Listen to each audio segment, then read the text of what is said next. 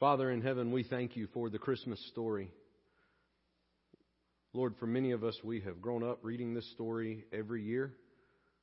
Father, this is one of those stories that has a tendency to become well worn in our hearts and in our minds.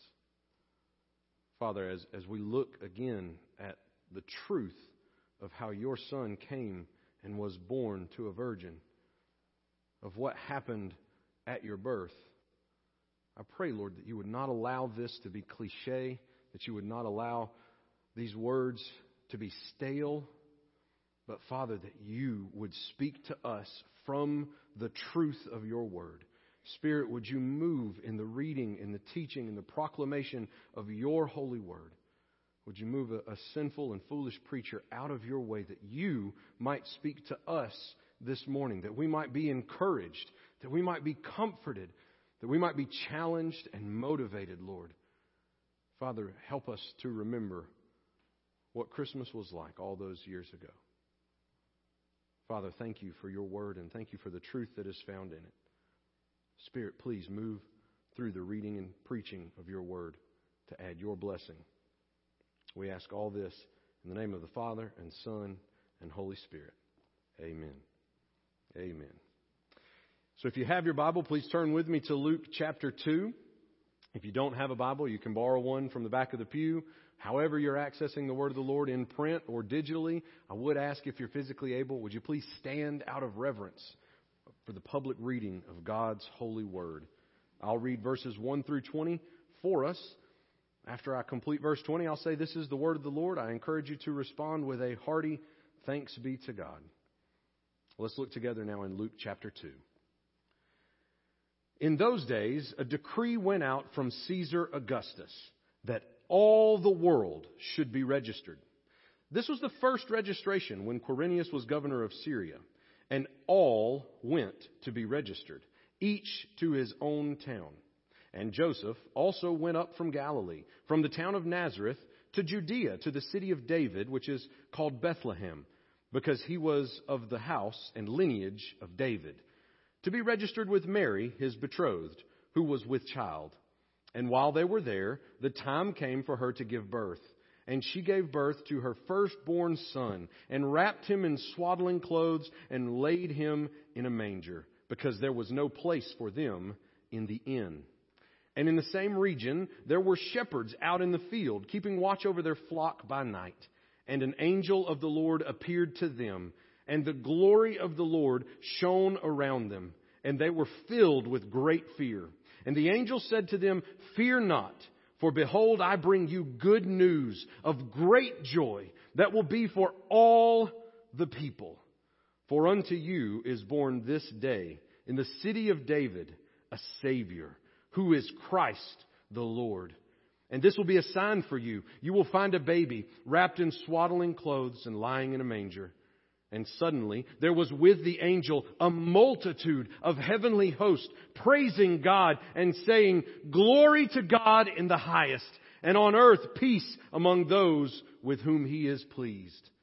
When the angels went away from them into heaven, the shepherds said to one another, Let us go to Bethlehem and see this thing that has happened, which the Lord has made known to us.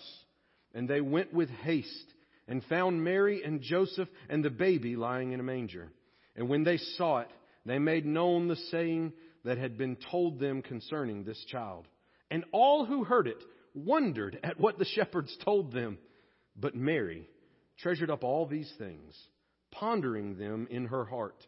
And the shepherds returned, glorifying and praising God for all they had heard and seen, as it had been told them. This is the word of the Lord. Thanks be to God. You may be seated.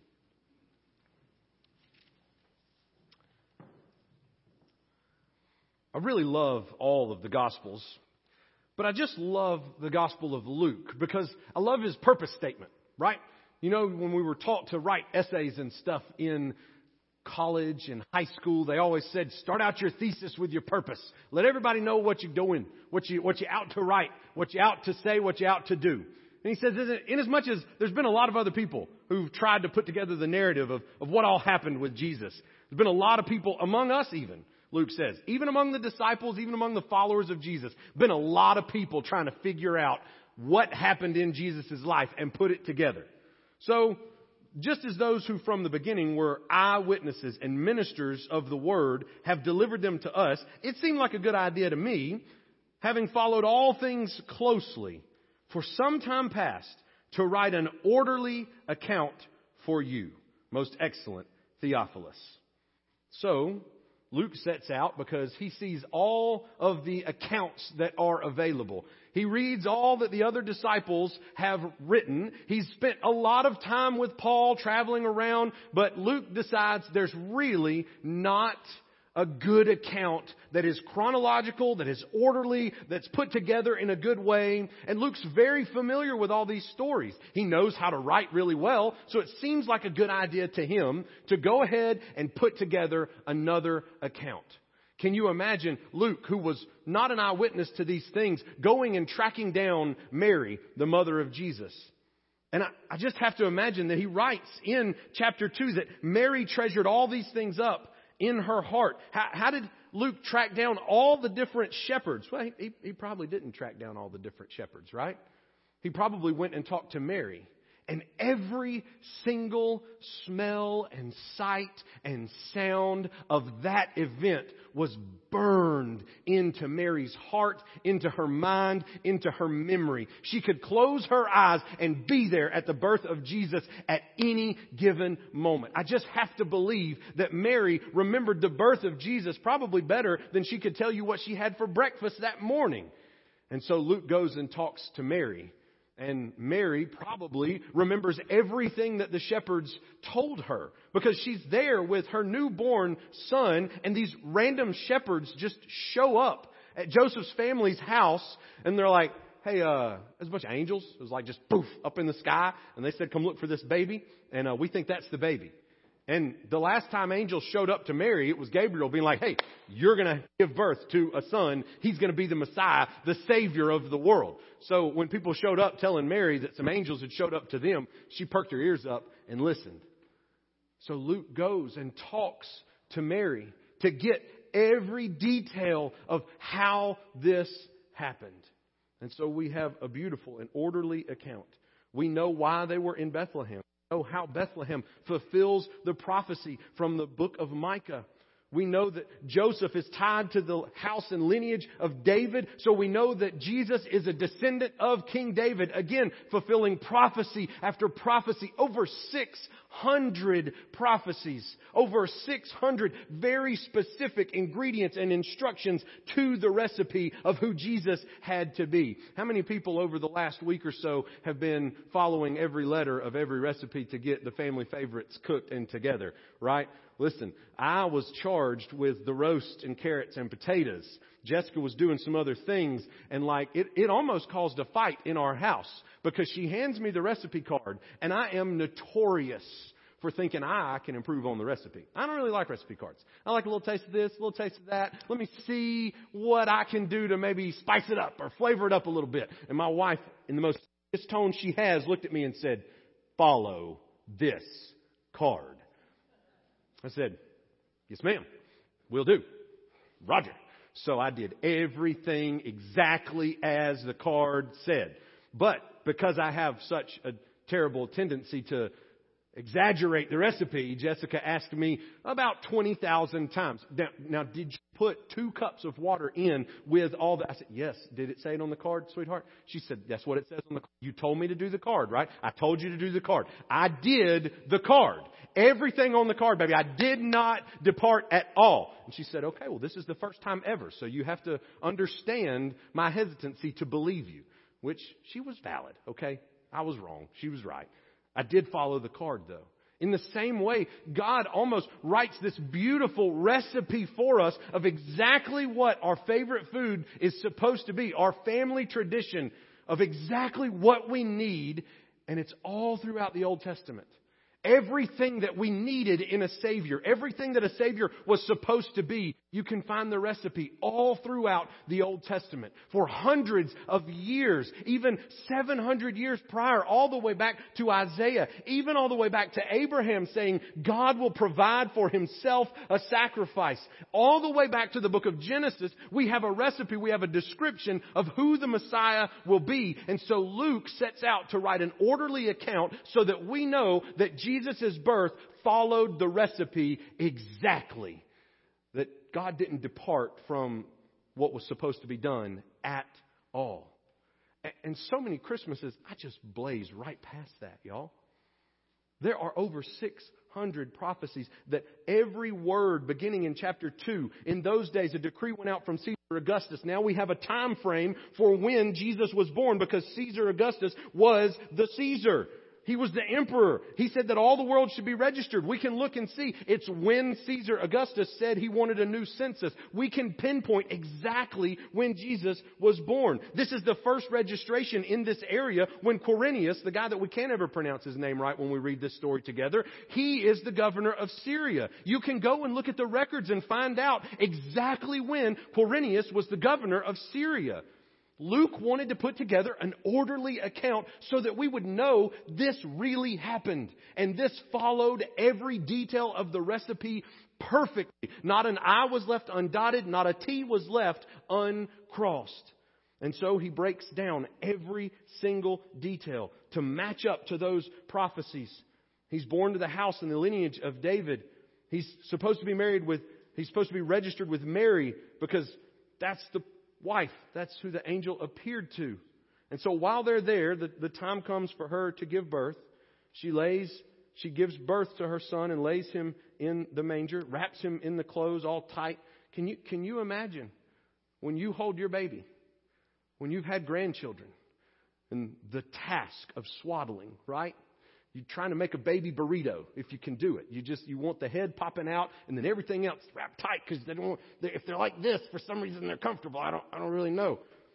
Mary, as a, as a young teenage girl, is trying to figure out how to how to wrap Jesus tightly. And as she's trying to swaddle him in these clothes, he's probably like every now and again, you know, taking an arm and putting it out. And if you've ever swallowed a baby, when the baby throws the arm out, restart. All right, let me get the cloth right. Let me fold it just right. Let me wrap him up. He was just a regular baby. He's the Savior of the world, but he had to be swaddled. He had to be wrapped up, and he was a little baby burrito. I mean, that's, and then there was nowhere to lay him. So she lays him in a feeding trough. She lays him in a feeding trough. Guys, we get so appalled at some things of how dare they? How could they? How would you ever do that? If it's not the Savior of the world, if it's just somebody, just a random average person, and they take their baby and they put their baby in a buffet line container that's not got a fire underneath it. Okay? What are we going to say? We're going to take that person down to DHR. We're going to take the child away from them and we're going to say, you guys are absolutely insane. You cannot lay a baby in some sort of feeding trough on a buffet line. Well, the buffet line was the feeding trough for the, the animals. Like, you had to push the donkey and the cow out of the way to put Jesus in the manger. And they're still hungry because he's laying on their dinner. And then they're trying to come back and get something to eat. This is the birth of our Savior. The one who would live a perfect life. This is, this is Him. And then in verse 7, it says that they're there because there was no place for them in the inn. And, and that, that translation where it says the word inn, that's, that's really not a very good translation, it, it, has, it has made us think about this story in very specific terms. But this is the same word that's used later in Luke chapter 22 to talk about the upper room where they eat the Last Supper. This is the same kind of room that in 2 Kings chapter 4, Elisha stops by at the Shunammite woman's house and they make a room for him on the roof. This is the word for an extra room, a guest room, a room for hospitality. This is not necessarily a hotel. This is not necessarily some sort of resort or some sort of inn as we would think about it today. The word that is used for in, if you go to Luke chapter 10, you'll find that when Jesus is telling the parable of the Good Samaritan, he uses a completely different Greek word to represent an inn where they, where the man, the Good Samaritan, took the man who had been beaten and left him at the inn with an innkeeper. This is not Mary and Joseph walking around through the streets of Bethlehem going, do you guys have any room? I have reservation. Carpenter, party of two. Carpenter, party of two. Well, okay, we will eventually be a party of three, but I, it's Joseph Carpenter. You got anybody? No, no room, no reservation. I, I promise. I used Expedia. They've never let me down. I, I just, I know I've got a room here.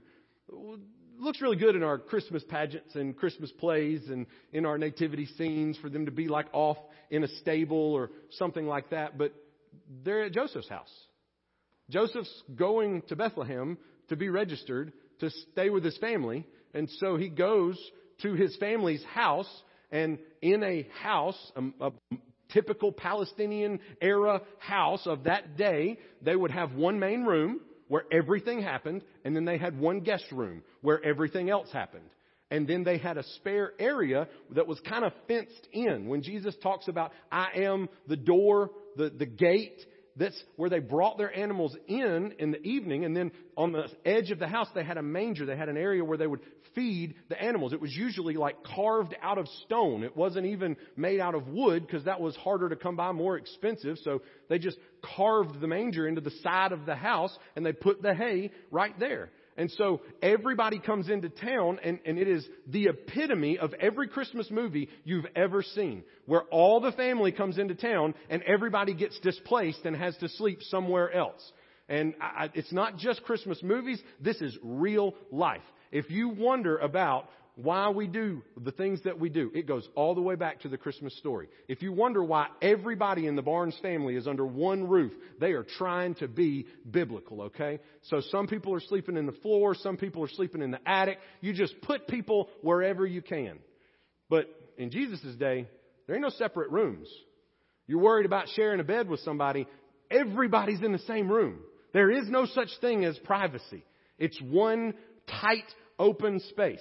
You got Uncle Larry over there just leaned up against the wall asleep somehow. They're all over the place.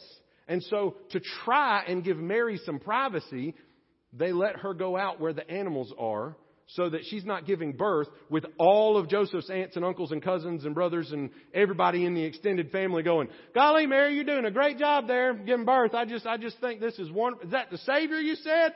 Wow, man, I tell you what, I'm watching something special here hey, Mary, why don't we go outside and we'll uh, we'll just be by the animals, okay? We'll we'll lay him in the lay him in the manger when we're done. Not randomly walking around knocking on doors looking for a hotel room, trying to get some privacy from the rest of the family that was gathered together because everybody had to go back to be registered. That's probably a more accurate picture of what was really happening. Now, you don't have to change your nativity scenes or anything like that, but that's what's going on. So then, Jesus is born. And we see in the same region, there's shepherds out in the field. This is, this is what blows my mind. Jesus is born to Mary, who's going to get married to a carpenter who's a nobody. The angels show up to the shepherds, and the shepherds are nobodies. And even in the midst of that, there's a star that shows up, and God calls out to and draws these wise men, these magi, these, these guys from the east who are wealthy, who are rulers somehow. So there's no geographic restriction. There's no status restriction. Jesus comes, and it's for the young, it's for the old, it's for the close, it's for the far, it's for the red, the yellow, the black, the white. It's for the black people, the African Americans. It's for the Hispanic people. It's for the Asian people. It's for Caucasian people. It's for every single person. It's for the rich people. It's for the poor people. It's for everybody. Part of the reason that Luke includes these things in the story is so that we know that Jesus is here for everyone. There's nobody that's too poor. There's, there's nobody that's too dingy, too ugly, there's nobody that's too dirty. There's nobody that's too gross. Man, we've had a great time in my house reading an old favorite book of mine, the, the best you know, it's the worst with worst marked out best Christmas pageant ever. Have y'all, have y'all ever read this book? You familiar with this?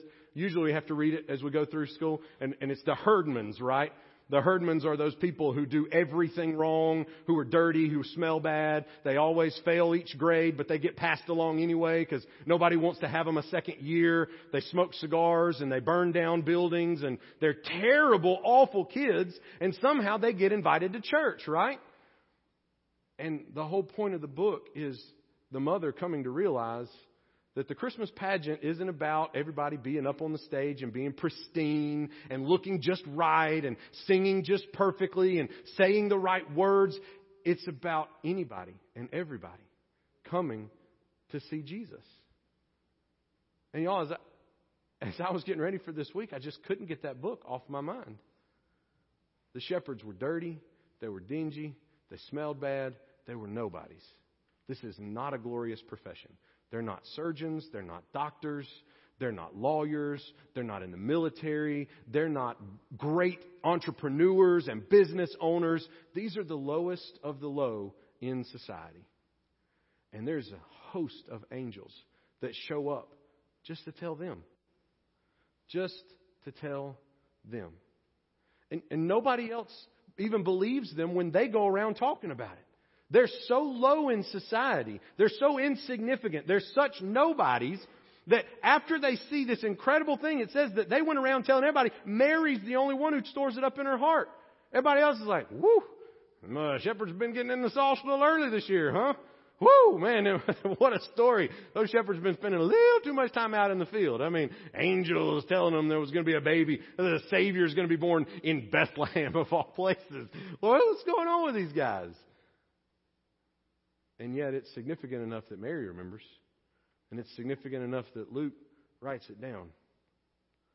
So that for thousands of years we can remember and celebrate that unto us, even the shepherds, even you, even me, suit, no suit, smelly, not smelly, hygienic, not hygienic, well off, not well off, no matter who you are, no matter where you're from, no matter how well you fit into the church mold, you're just another nobody like, like me. And the gospel is for you. Man, are we not quick to get big in our britches? Are we not quick to be arrogant and proud of who we are and how lucky God is that we're coming to church on Christmas? Are we not so quick to be the people who know exactly what we're supposed to say and how we're supposed to act, and it's us and them. But the angels went to the shepherds just so that we would know there is no us and them. We're all them. We're all us. For unto you, whosoever will, is born this day in the city of David the Savior of the world. And this Christmas, I, I think sometimes I get caught up in everything other than understanding that Jesus is for everybody. That Christmas should be just as important and special and significant for somebody that's living in the middle of Andalusia in government housing of some sort, in, in the projects, wherever you find the projects as it is for somebody living way off in the country somewhere out in Covington County with the biggest house, with tons of land and tons of animals. Man, the gospel is for everybody. And, and if Jesus were to have been born today, it's likely the angels would show up to tell the people living in the projects, not the people living in the big house in the country. Because that's who the shepherds were. The shepherds were the lowest in society. They were the people living in the projects. They were the people that we would all make slurs about and say things, but hope nobody heard us say that. They were the people that we'd give dirty looks and dirty glances to if they were to walk in this church. And in our hearts, we'd be judging them like crazy. And at best, we might go up to them and greet them while we're thinking in our mind, I cannot believe you walked in here like that. Do you not know that this is a church? But outside we're going, oh, hey, it's great to see you. Thank you so much for coming. Glad. You know what? Nobody typically sits over here. Why don't you sit over this way? Folks, the announcement went to shepherds. It's not super complicated. I, I don't have some woo land blasting other thing in the message. The announcement of Jesus went to the shepherds. And I, I think a lot of times you and I forget that we're no better than the shepherds. I think a lot of times you and I turn into the people who cast judgment on the shepherds of our day when the angels showed up to those people. angels didn't show up to the Pharisees or the Sadducees or the Sanhedrin. The angels didn't show up to Caiaphas, the high priest. The angels didn't show up to any of the rabbis. He didn't show up in any of the synagogues. It was out in a, in a field around a bunch of stinky sheep. The next time we're feeling big in our britches, the next time we're feeling like, man, we've got life figured out, we are doing good, let's try to remember that the gospel is for shepherds, it's for nobodies. And I'm the biggest nobody around. So are you. That's the story of Christmas. Jesus came for the shepherds. We're all just a bunch of shepherds. Let's pray. Father, thank you that you made room for us, for the rich, for the poor, for the young, for the old, for the fat, for the skinny, no matter the color of our skin, no matter how short, no matter how tall, no matter who we are, no matter where we're from, no matter who our parents are. Thank you for reminding us, even in the Christmas story, that your gospel, the good news that there is hope in you and in you alone, was announced to the lowest in society. Lord, thank you that your gospel is available to everyone. Father, please help us, forgive us, where we get so caught up in everything that doesn't matter, where we get so judgmental and self righteous, where we turn into a bunch of Pharisees, experts in the Christmas story, missing the message of it all along. Lord, help us today to stop and remember that the announcement went to the shepherds, and we're just a bunch of shepherds like them. Lord, if there's anybody here that, as they listen to that Christmas story, they didn't realize that you fulfilled all the prophecies. Lord, as we read the scriptures, they, they didn't realize that it was all true. I pray that you would move on their heart and that today might be the day that they trust in you. That they might say that they want to follow you today.